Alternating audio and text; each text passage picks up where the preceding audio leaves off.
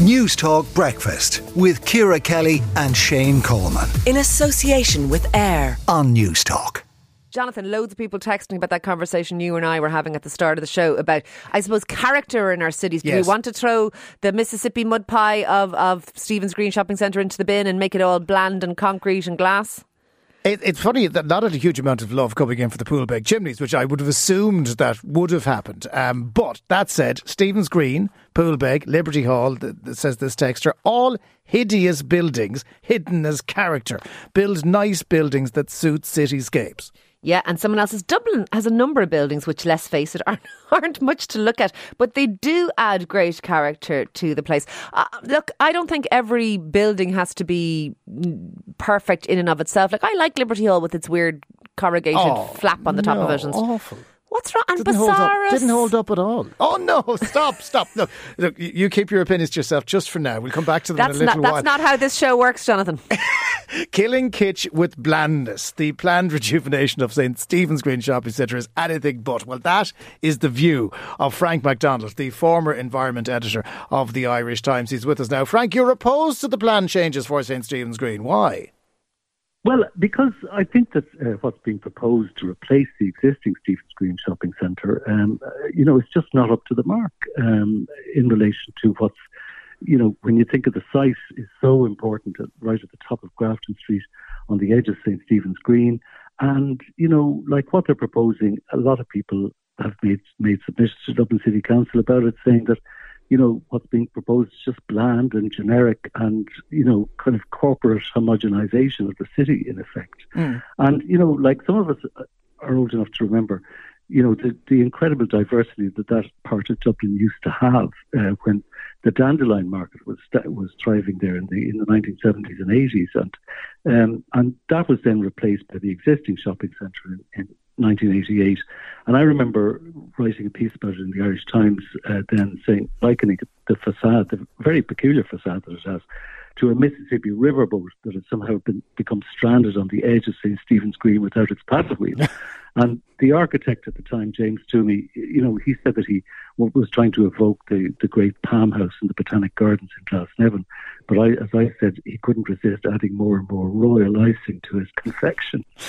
So, um, I mean, you know, this is a piece of architectural kitsch, uh, really, um, but it really did uh, caught, c- catch the public imagination, and it, it quickly became a city centre landmark I mean, it very, for and very much is, uh, and still is, and, and what's replacing it or what's proposed to replace it, it could be any other office block in the city. Looking at the pictures, you wouldn't even know from the exterior that it is a shopping centre. No, Well, you certainly wouldn't, and, and I think that that's part of the problem. Um, and you know, it's, what's what's being proposed by this uh, uh, by Davies, the, the developers, uh, is is a so-called rejuvenation of of the supposedly underperforming shopping centre, um, and and but in fact, it will re- re- it will result in a reduction in the actual amount of retail space.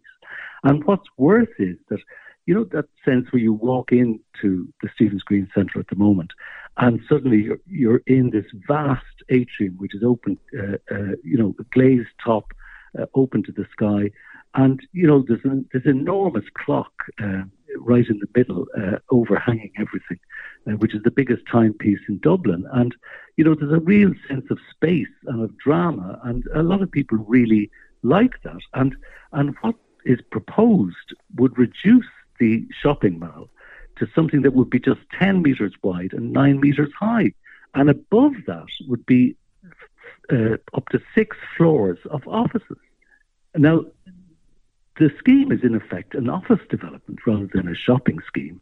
And, and that's something that, that Dublin City Council hmm. planners have asked for a lot of further information on, on the whole proposal uh, because they're just not happy with it. Frank, do, do you honestly think that there is an appetite in the current environment for more offices in Dublin? I, you, you cannot move in that part of the city nor anywhere nearby without coming across office blocks that uh, may or may not be full at this moment in time. Who's going to t- occupy those? And Well, are they just, being lost uh, to the civilians well, of Dublin who Jonathan, like going I just- shopping?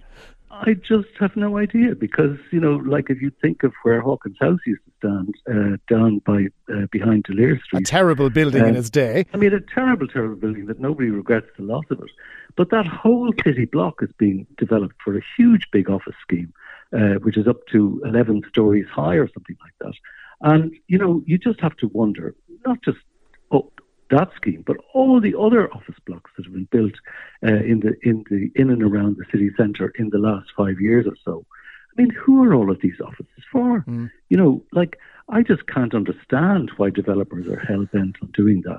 And in any case, you know, like it's not the most it's it's not the most appropriate use either. I mean, years ago there was a, a proposal put forward for a multiplex cinema uh, on uh, on uh, on part of the Stephen's Green shopping centre site, and that would have been would be much more uh, interesting and, yeah. and, would have more vitality, and you know, like it would keep the place open um, at night time and so on. Okay. So I mean, there's all you know, like I just think that you know a site of such importance, right on the edge of St. Stephen's Green, right at the top of Grafton Street, deserves exceptional architectural treatment, and it's certainly not getting this uh, that with the scheme that's now being proposed. Finally, Frank, you, you talked about the Dandelion Market, and it was this uh, lovely artistic space that was there. Many people would have just said it was an awful kip by the time it came around. Uh, could it be the fact that perhaps, perhaps, perhaps this is what Dublin needs versus the shopping space that's there now, and, and you're out of touch a little bit? Well, not really, because um, I, I, I, just think that um, that that you know a shopping centre should be a shopping centre and not an office development kind of hard to argue with that logic. Frank McDonald, former environment editor with the Irish Times. Thanks for joining us, Frank. Newstalk Breakfast with Ciara Kelly and Shane Coleman. In association with AIR. Weekday mornings at 7 on Newstalk.